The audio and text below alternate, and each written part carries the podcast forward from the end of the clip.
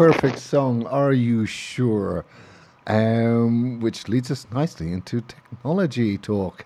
I'm joined today um, in a, what will be a new regular spot with Super Yacht Technology and the founder, the man behind it all, Jack Robinson.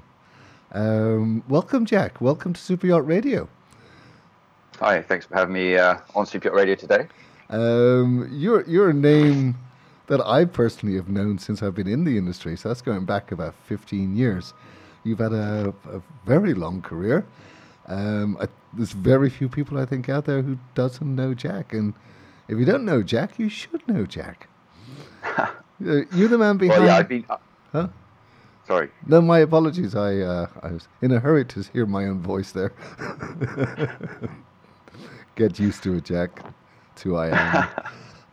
um, before we kick off, for the two or three people out there who may not know Jack, who are you? How did you get into this industry? Well, I actually, by accident, I started my career at Future Publishing, which was the second largest publisher in the in the country. Magazines like PlayStation and um, uh, .NET and uh, Edge. Oh, .NET, uh, I remember that. Yeah.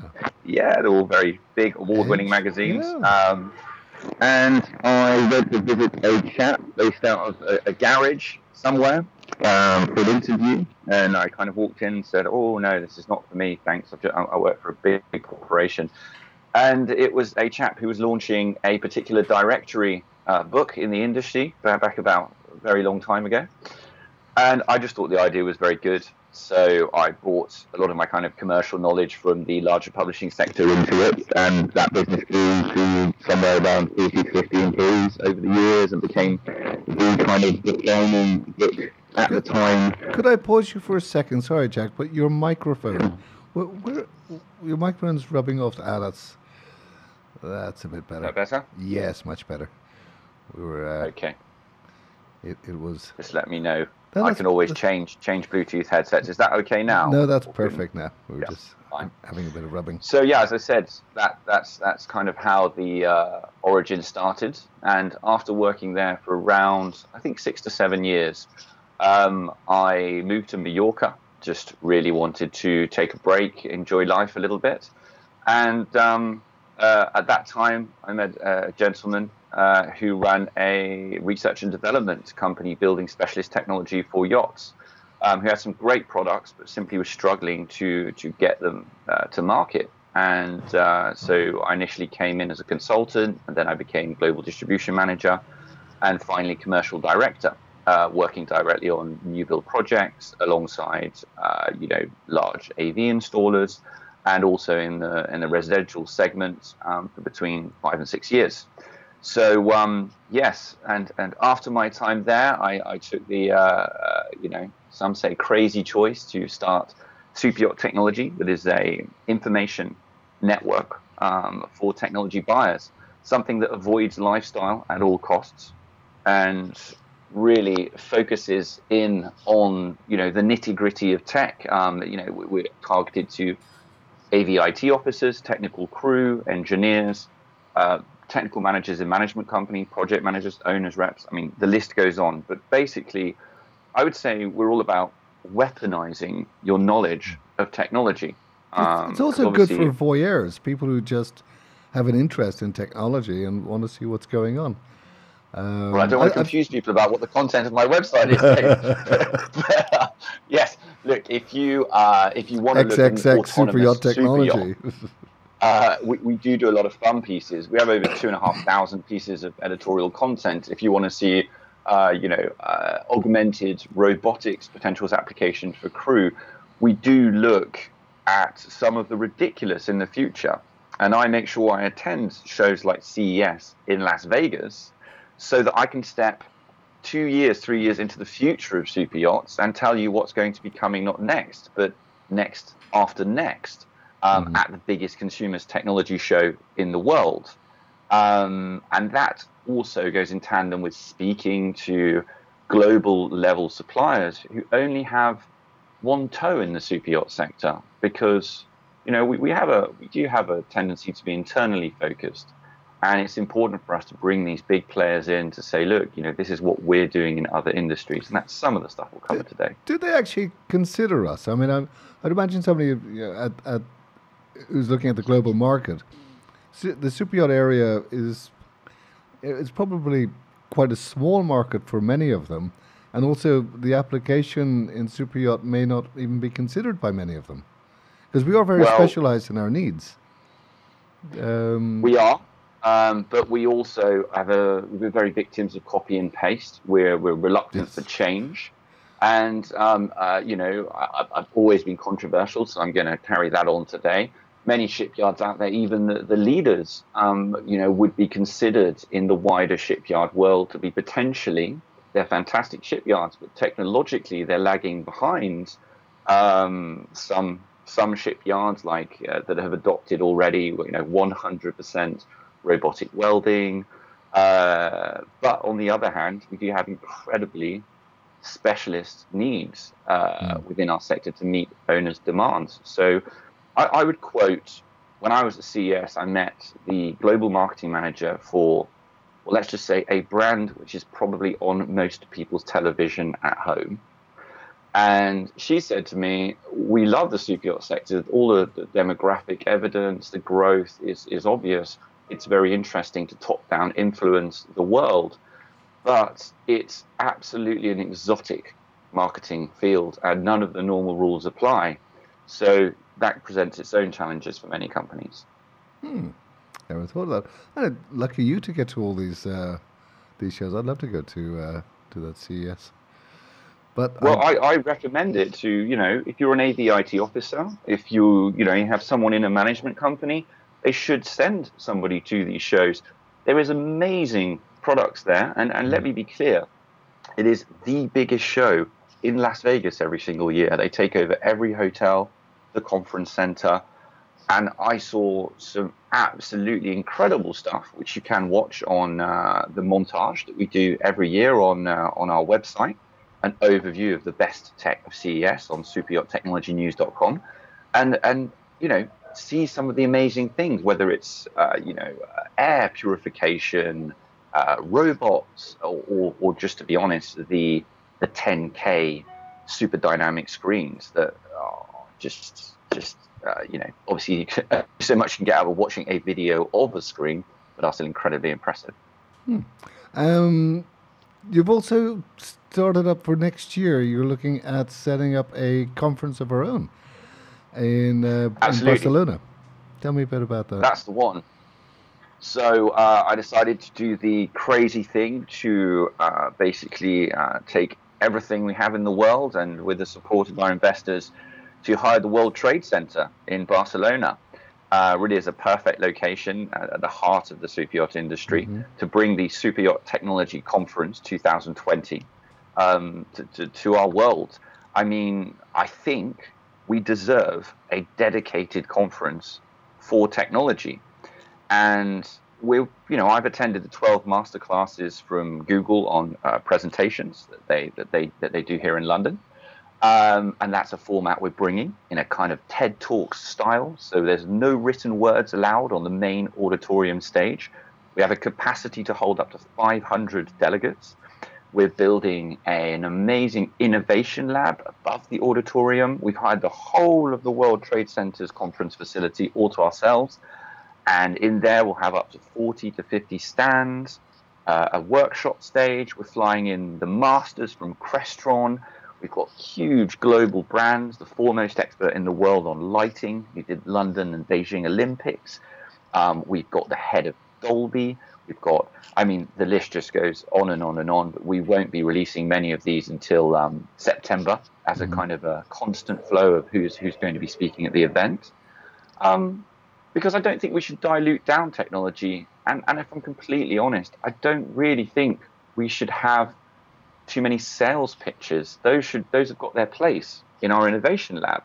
But the main stage, these should be three to four million views on TED Talks, YouTube, global influencers who are amazing speakers. I mean, if you watch Roger van der Heide talk on when he comes in and and says, uh, You thought I was going to talk to you about light, but I'm going to talk to you about its best friend, darkness. Your hair stands on end. Well, not mine. That's not you, David. um, but yes, uh, and those are the people because we should. Technology should be inspiring.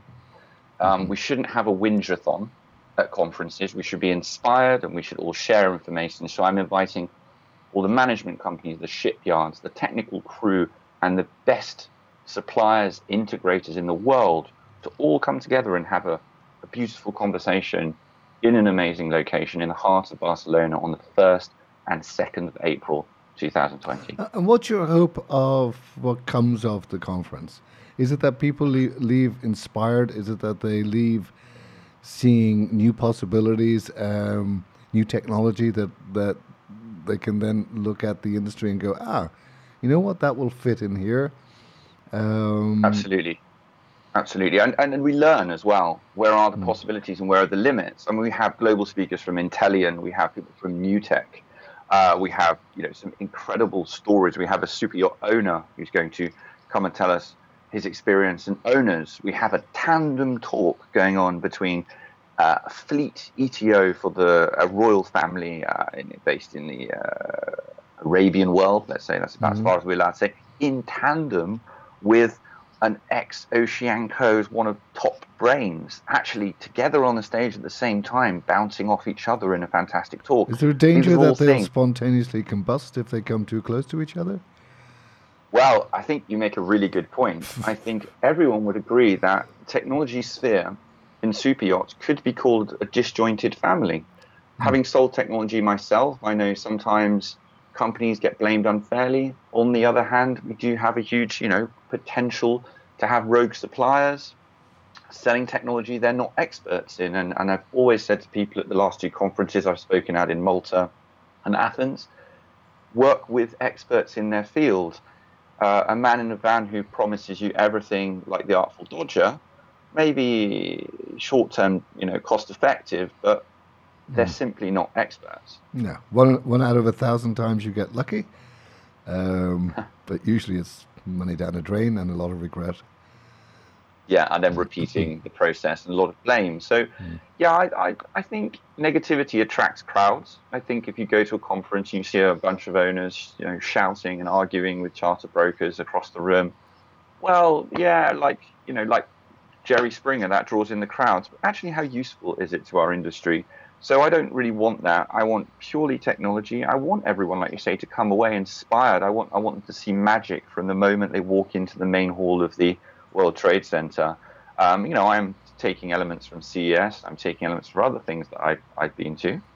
Um, and there will be a meet the bio area. And I said upstairs there is a smaller stage for workshops, and these are 100% for demos because a lot of our surveys have shown people want more demos for workshops and for what you would call sales pitches because there's nothing wrong with them. I just think, you know, at, conferences, they don't really have a place on the main stage. I'm going to ask a question that possibly I, I, I, hope it's not an unfair question. And I try not to ask questions that I, I don't have an idea what the answer is going to be. Um, okay. But it, just one thing that, that, from listening to you, one thing that I, I that, that I think the industry possibly needs is a steering committee that um, looks at the standardization of technology with the industry.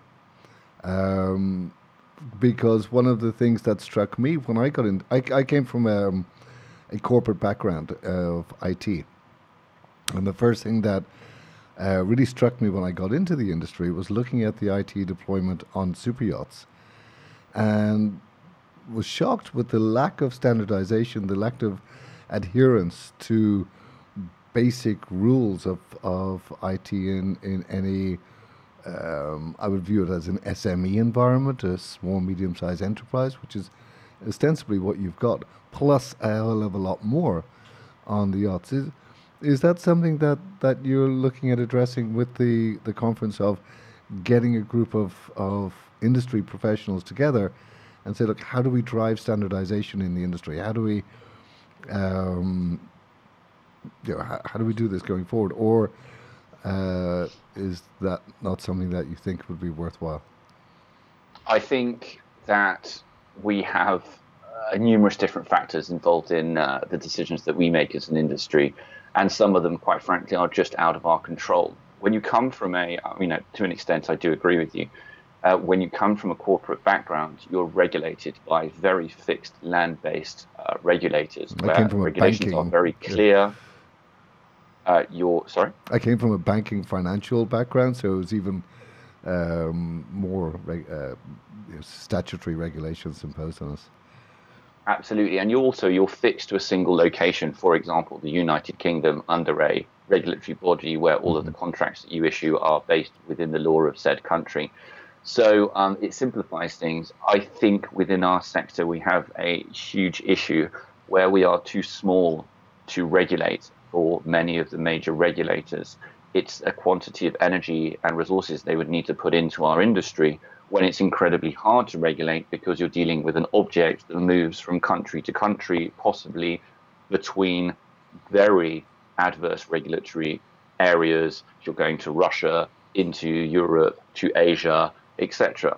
So, um, and, and, and I will say that I do think in some cases people take advantage of this. And this is why I talk about weaponizing your knowledge because my specialty area was uh, complex radio communication systems, um, which really uh, the company I worked for was the pioneer in developing the operating system for digital mobile radio.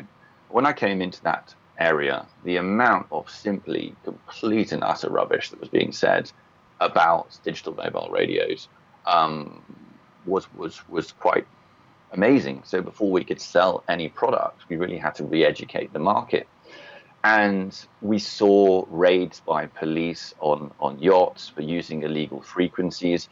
And unfortunately, this is a combination of misunderstanding, but also sometimes somebody promising a magic pill to solve all of the problems. I think there's a responsibility then with yachts to look at this and go, wow, this is a magic solution where I will have something that nobody else in the world is able to have. If it's too good to be true, then it probably is. And sometimes, unfortunately, we just have to work within the bounds of the regulations that are set down. So the ITU provided a number of marine frequencies to the industry to use globally, and unfortunately, that's what you've got. They did not provide enough uh, frequency bandwidth, in my opinion, for our entire re- industry. So it presented problems. But that does not mean that suddenly someone can go, oh, you know, here's a frequency outside of this that you can use only I'm able to get it. You know, I'm based out of my van in Mallorca, and I've got a magic frequency which the United Nations. What have you got against vans? I, I, just, you know, I just, I lived in Mallorca for three and a half years, and I, yeah. I know the man in the van symptoms. So it's that frequency is simply illegal. Now, um, I, I, was, you know, we obviously there was a public coverage of the raids on the uh, the yachts in Barcelona that inter- interfered with the train system mm-hmm. over there. And I was myself, I will never say any of the yachts or individuals involved, was called out when I was in Mallorca uh, to see a captain being led away in, in handcuffs um, uh, because wow. they'd interfered with the police uh, radio frequencies. So it's, it's, yeah, like you say, regulation, absolutely. There is rules in place which the super yacht industry can follow, but sometimes we fall between the cracks and we're too small to regulate and then I can't really blame people for bending the rules or or sometimes slightly snapping them because otherwise you have no solution there at all. Radio waves brings us on to uh, a subject that we were talking about yesterday, where in this year's Monaco Yacht Show, um, they've announced that they'll be having a 5G network in Monaco. Mm. Well, ask uh, you about 5G. Interesting. I, I, would say uh, Monaco as an example of lack of infrastructure would have been quite an interesting example because I don't know if, if you've uh, yourself experienced at the Monaco Yacht Show and being oh unable to make a phone call. Oh my god. It's got what two? it's got two t- t- cell towers, I think. Um, yeah. and which is fine if nobody's in Monaco. Um, I mean, we've all I think anybody who's gone to Monaco and attended a show there, or Formula One, or any event, um, knows the difficulty in trying to get any form of communication out of it. It's it's really it's yeah. You, nine times out of ten, you're going to have a drop call, or if you can get any data going, that's it's a miracle. So I agree. It's um, a great place to to trial it. It certainly needs it. Um, well, the problem is when you say trial it, it's always dependent on infrastructure. 5G is just a word, and there always has to be infrastructure to support 5G, and this will include the capacity to deal with a number of calls. And, and, and we do have to remember that 5G simply will mean that a possibility to consume data faster. Um, and with many yachts looking to really, you know, with, with an angle on, on cost effectiveness, then that needs to be something taken in consideration. I mean, I'll, I'll quote my friend, you know, Dermot Crotty at, at, at, at E3. Uh, said to me, I think it was back in late 2018, 2000, early 2019, you know, most of IT structures can't even support 4G speeds, never mind 5G. The kind of refit uh, would no doubt be costly, time consuming, the long term benefits would, benefits would be worthwhile. Are we saying that in the last year, Monaco has entirely upgraded their entire uh, mobile phone infrastructure? Because if not, it's great that they've got 5G, but I think we're just going to all have that same problem. So, really, all you're going to see on your phone is a 5G symbol, but not getting any benefit. And I think that's what a lot of yachts will see in the more remote areas. I mean, we're bringing uh, we're bringing 5G really to core urban areas first. Um, I, I went to listen uh, to Qualcomm, uh, who really probably amongst the world's leaders uh, in at CES uh, that conference. Mm-hmm. And and really, you know, again, these are things. These are being rolled out in the major ur- urban areas. We're looking at when we're looking at coastal zones. I think we all need to get dose of reality. If you're going to Antigua, and they haven't upgraded the main infrastructure in Antigua uh, to support 5G, then you will see a 5G signal possibly on your phone. But that doesn't mean you have 5G. You'll just be with 4G. And to be honest with you, I don't think it's it's that big a deal. I think for the foreseeable future, we'll see a lot of combination between VSAT and 4G uh, flipping between two systems automatically. Uh, a lot of yachts, uh, again quoting many AVIT officers I speak to, would still only consider 4G possibly as, as, as a, a very effective backup. And I certainly think that consideration needs to be given to the to how advanced and how seamless the bonded solution that's being used is. Because, you know, if you've got to do manual switching and this type of thing, to be able to get on between, you know, to, to seamlessly move between VSAT and 4G, then what, what's the point? And so I would look at, I would look at, you know, systems that have been around for a long time, likes of Cellweaver, um, mm. that are well established, um, and and there are other solutions. To be fair, you know, Pepwave, Peplink. Um, there's newcomers onto the market like MIMO that, that seems interesting, but effectively seems like an off-the-shelf technology um, uh, with, with, a really strong team behind it. So yeah, again, it's, it's just all about research. Okay. Um, no, I was I, I was reading it and I was wondering the exact same thing to myself. Was uh, first of all, well, it, it's it's uh, it's a great news soundbite for Monaco that we'll have a 5G network there.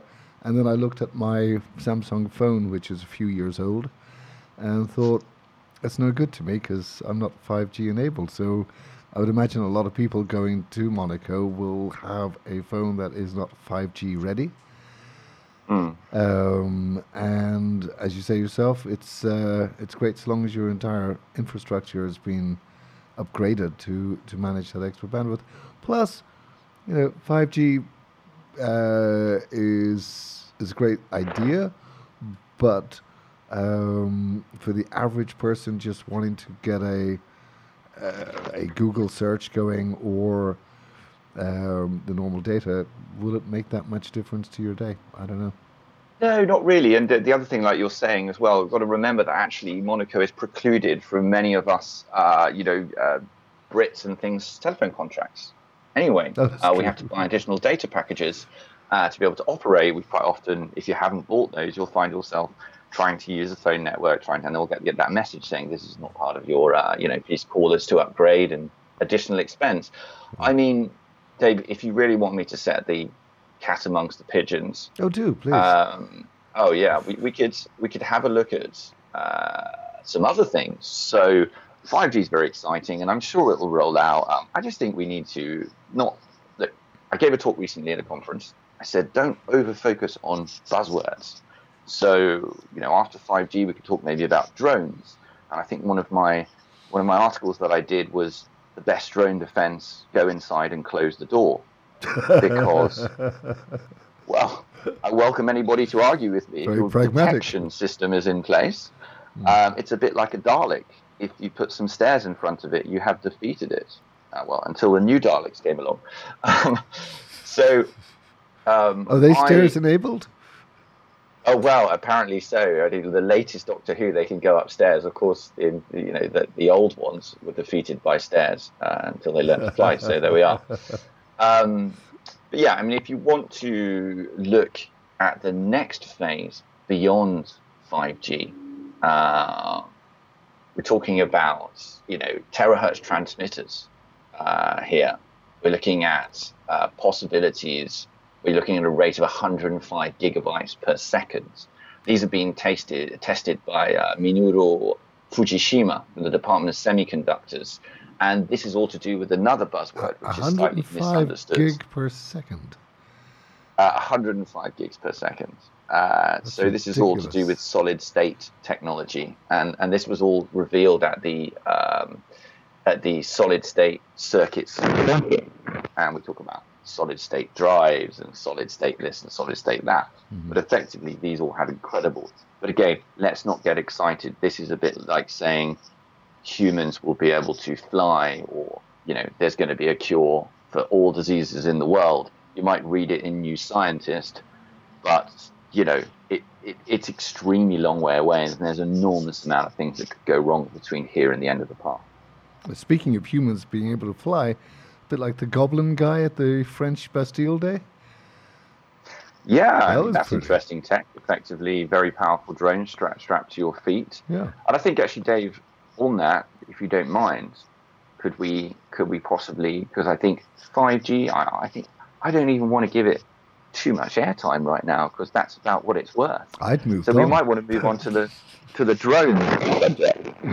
Talk to me about this. Mind your microphone there, because it's uh, uh, Oh, sorry. s- s- scratching a bit. Um, Jack has a very futuristic-looking microphone around his neck, and uh, which is actually very good quality. But he's and a also very got a beard. beard, so Yes. it's it's they're conflicting with each other. fighting amongst Okay. themselves. Uh, tell me if that happens again, and I I'll. I'll move it. It's all good. Um, so yeah, drones. I mean, there's certainly a place for drone jamming around the regulations that are uh, need to be strongly considered. There's an enormously important consideration with drones in detection, because at the end of the day, if you know a drone is approaching your yacht, you can take measures. Um, I actually have done a montage that I like to call the ridiculous of drone, and um, it's on the website. If you just type in the word drones, you'll see the opening scene is an eagle, or depending on which part of the website you're on, it's a shoulder-mounted military-grade gas-propelled uh, bazooka. Now, these are all currently technologies available uh, that have been tested. The Eagle at certain airports. The the bazooka, eagle is that a bird eagle or is that a a? real a real eagle trained to take down drones. You can watch an, the an video. Eagle, an actual eagle bird with feathers. An actual eagle bird. that's trained to take out drones. Yeah, there's also the uh, huge shoulder-mounted military-grade full active tracking uh, bazooka with the gas cartridges. It costs around hundred thousand dollars, and then around about two thousand dollars per cartridge. But let me ask you this question, uh, Dave. So let's say for a minute you are a super yacht owner, and you're in Ibiza on your yacht, and, and you have maybe a courtyard in the center of the yacht where you have uh, the ladies on board that, uh, due to your r- r- religion, would you would not want anybody to see. Okay. Um, and suddenly a drone flies towards the yacht and is detected, and you know you're not happy about this. Now you're in Ibiza, remember, you're in Europe here, and um, so now your security chap pulls out a huge, what to anybody externally looks like an actual shoulder mounted rocket launcher and starts pointing it around at the sky and then fires something that really to the local police or to the marine police would look like somebody firing a weapon. I would say if you're gauging the risk, they will probably shoot you. So it's about being careful of buzzwords. And, and do we invest $100,000 in a technology which, frankly, I can't see you're ever going to use? Well, I, we spoke to um, uh, Lee from Cyber Defense Security, and yeah. um, they they have a big focus on drone uh, management. Um, and when we spoke with them, they they were talking in terms of, of jamming equipment. So equipment yeah. that could either jam the signal and down the drone, yeah. um, or send it into a, a go home mode, so it automatically goes back to the the launch site. Um, well, that's absolutely fine as long as it hasn't already captured images. If you know paparazzi, something like that. If it already okay. has the footage and it simply goes home, then you're sending the footage home to the uh, you know the drone user. Ah, okay. So you, you really want something that um, wipes it. Again, so that I don't believe is available as far as I know. You do have on the montage that I put together on the website, which is a lot of fun to, to watch. It lasts 45 seconds. It's very. I'm, I'm looking forward to ending this interview and going to your site to have a look at it. Actually, there, there is a there is a gun, it's an RF gun, where you can capture a drone and you can simply point the gun down to the ground, um, and you know, and, and, and you can take control of that that drone potentially. So that's amongst those technologies uh, that you are, you know, that we're looking at. But again, if you have jamming has a place definitely mm-hmm. if you're in an area but remember it can obviously affect potentially other things around other you, systems, so yeah. consideration to be had. Um, and detection, again, speaking to Mars, speaking to uh, you know other companies involved, drone defense, etc., like that. Some obviously you're involved in the jamming side. Others push very much the uh, you know the detection and prevention side. I think both have a place because, of course, if you know the drone's coming, you can, like I said at the very beginning, just go, go inside and close the door. I mean, does anyone know of a door opening drone yet? I'm sure it's coming. okay, they're all coming. Uh, the swarm is coming, which, which I think is probably an interesting uh, form of drone technology. Is, is uh, collaborative swarms. Was that so? You send yeah. out a hundred drones and a thousand. I mean, if anybody went to festivals like Coachella this year or Burning Man uh, you'll certainly be seeing they already have swarms operating as single entities, and these largely been based on beehives where they've superimposed trackable tech on top of the beehive, and they've actually studied bees to then recreate. So a thousand drones can just act as one person, one unit. How? Um, sorry, this is something I've I've never heard about before. So you you'd have a swarm of tiny little drones.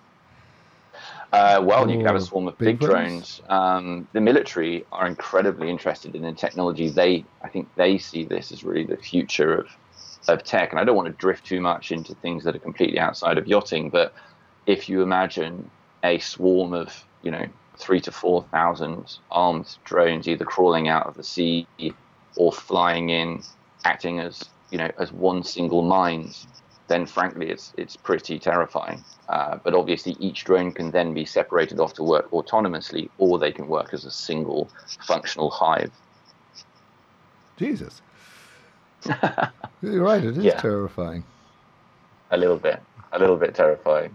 Um, so yeah, on, on the drone front, the reality is though, how many yachts are really having problems with drones at the moment? So it's great to have this on board. And are you the type of owner who cares? I guess that's what it's really going to come down to. That's One of the biggest aspects. That's sorry. That's a, that's actually a question. I, I, was having a beer. Oh, a couple of years ago. Um, I think it was a year and a half ago, with a chap from a a security company. Um, and and I was asking him, you know, you sell this this uh, this technology to combat. Um, it was two things actually. We were talking about cyber, and we were talking about drones. And I said, you know, you, you, you sell this. I said, but I've been on many, many, many boats. Um, before we were doing the radio, I was involved in putting VSAT and technology on the boats. And I, I've never come across a boat that actually had a problem. So my question to him was, how big a how big an issue is this in the industry? And he very quietly Yeah, I mean, said, uh, it's not. Well, it's it's it's we know of instances where drones have been a problem. It's an increasing potential problem, but again, it's a small increasing problem. If you are the type of owner that's very security conscious, one element, uh, you know, we were speaking to some of the leading experts on the cybersecurity front uh, out there. You know, I, I can't. I, I'm reluctant to name companies sometimes okay. because I can't play I can't play favorites. But I did speak. I can say I did speak recently with the the expert uh, from Riella at, at a conference together, and I thought it's very interesting what, what he was saying in terms of the cyber audits, but also drones potentially to access information on board. If you, you know, often you would have wanted to take the yacht if you want to have a private discussion out into the, uh, you know, international waters. You can have your, you know, secret uh, meeting or whatever you want to talk about. Obviously, a drone potentially can give you access to IT networks, um, you know, you, on board. Uh, by approaching the yacht, you probably understand more than me about that particular field. Um, it is important to some owners, and at which point they should gauge their investment. I don't think buying a shoulder-mounted rocket-propelled device, and I'm sorry to the company who, who sell that, but in my opinion, is a good investment. Um, I think there are a lot of other things that I would uh, I would be investing in first An extra door. on the drone front. More doors, just doors everywhere.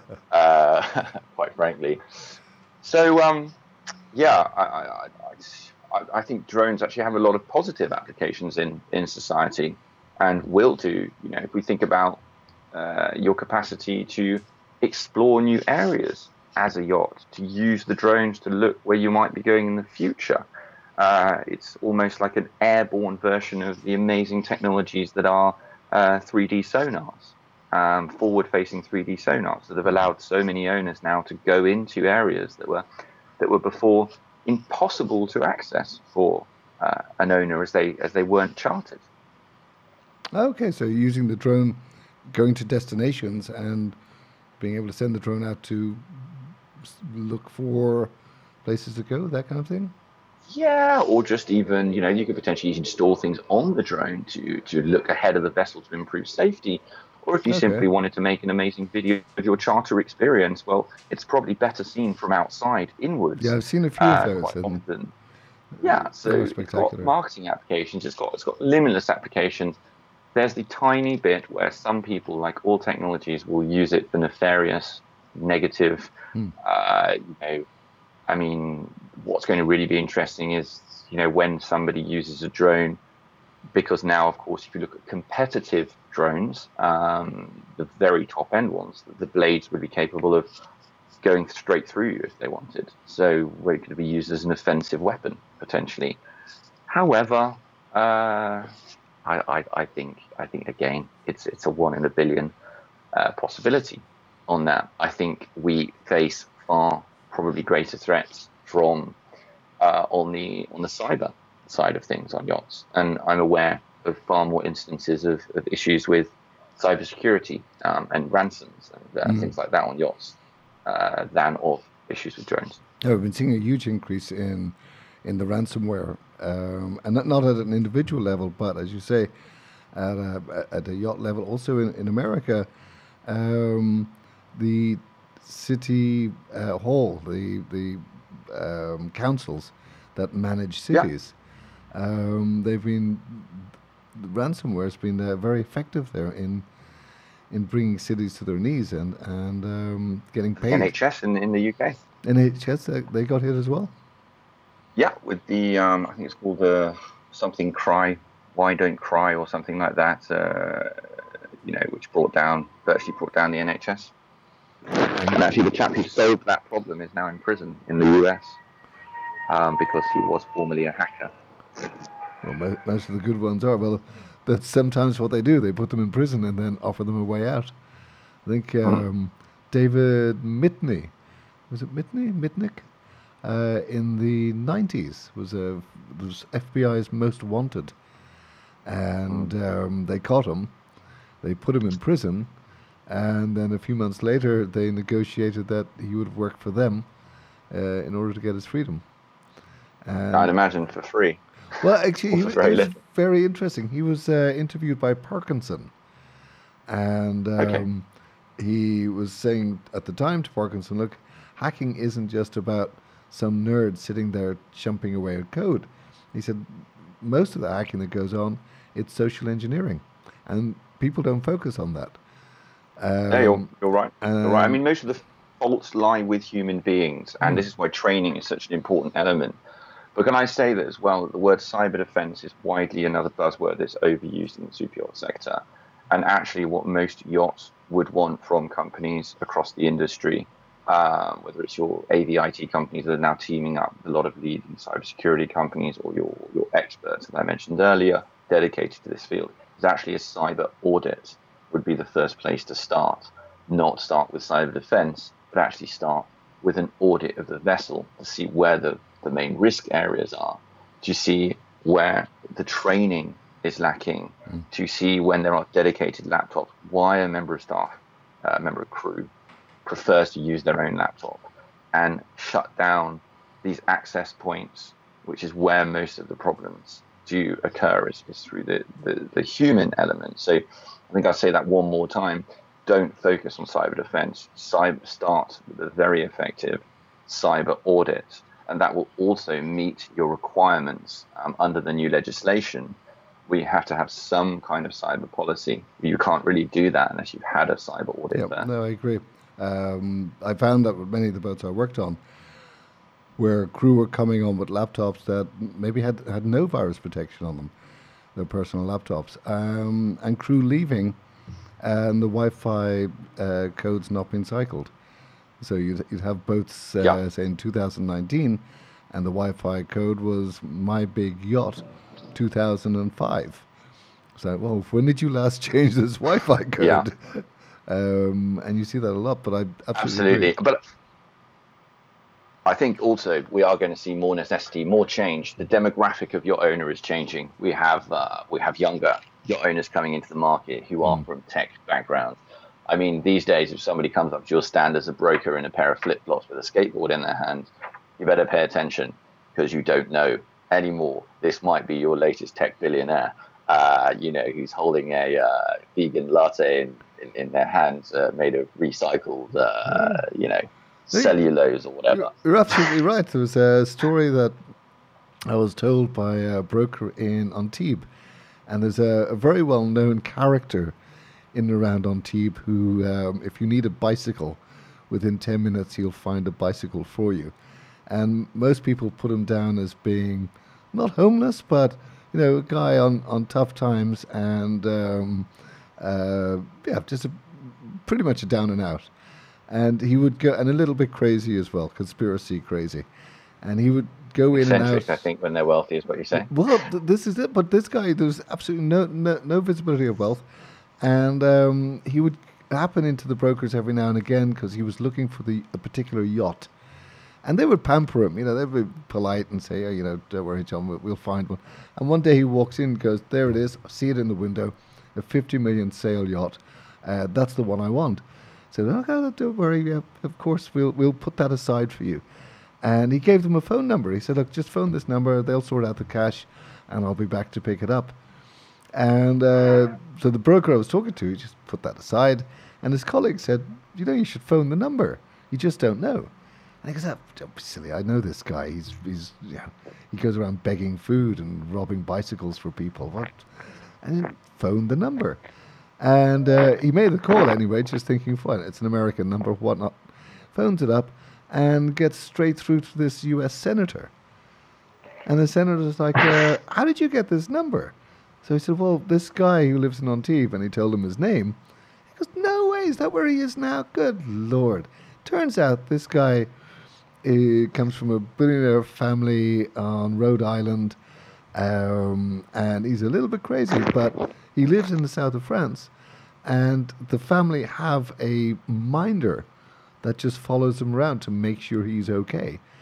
um, but he's, uh, you, as you say, you just never know. Unfortunately, the sale didn't go through, but um, probably, probably best. Um, what a, a, quick thing I was also going to mention, just because mm-hmm. uh, I know we're you know, kind of yeah, we're almost running a little though, little bit towards the, towards the end of time. Mm-hmm. Um, is I said this younger demographic is driving more technology, whether it's putting an IMAX onto cinema with on onto a yacht, whether it's um, you know a uh, project where you have interactive technology. This is where technology is very exciting.